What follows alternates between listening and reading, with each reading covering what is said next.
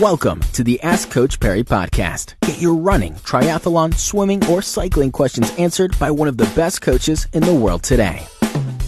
We got a question in from Jessica Slobbert today here on the Ask Coach Parry podcast. I'm Brad Brown, Lindsey Parry with us once again. Lindsey, welcome. Uh, nice to chat uh, today. Uh, Jessica's question is uh, a pretty cool one as well. One that I think a lot of novices struggle to to sort of figure out. And she wanted to know how long should she recover for after running a marathon or ultra marathon to prevent injury. Uh, uh she's just concerned that if she takes too long off, uh, she's going to to lose sort of out on on training for a race like Oceans or Comrades if she's run a marathon before that. Uh, she's also concerned that her ITB might flare up again if she runs a, a 10 plus kilometer training run on, on the days after a hard marathon. She's currently running between 45 and 50 kilometers a week, and those consist of 10 kilometer plus training days.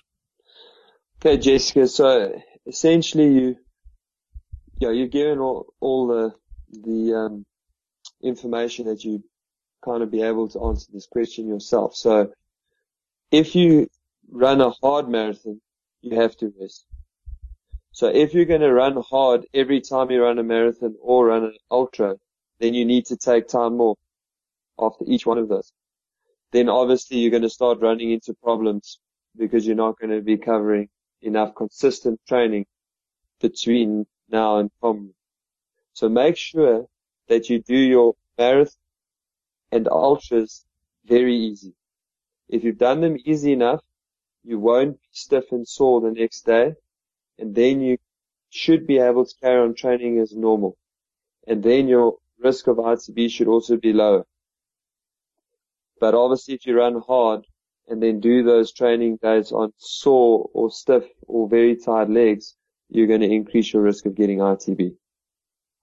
Awesome, Jessica. Thank you very much uh, for your question. Lindsey, thank you for your time as well. Back again uh, tomorrow with another edition of the Ask Coach Parry podcast. Until then, it's cheers be sure to subscribe to the Ask Coach Parry podcast on iTunes, follow it on SoundCloud, or listen to it on Stitcher.